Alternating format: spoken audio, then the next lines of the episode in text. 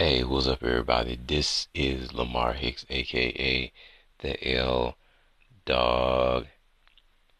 Man, today is May 20th, 2019, and man, I want to thank God for waking me up this morning and be able to give you just a snippet of the flavor in your ear. Man, there is not a lot out there today as far as news wise. Uh, a lot of people are still talking about the wedding uh, that took place on yesterday, along with uh, the season finale of SNL.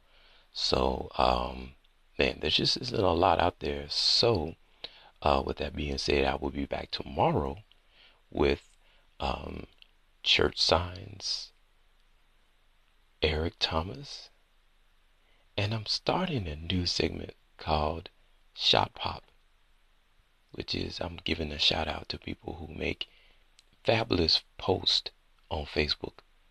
So if you make a fabulous post on Facebook, man, inbox me. Inbox me the actual post.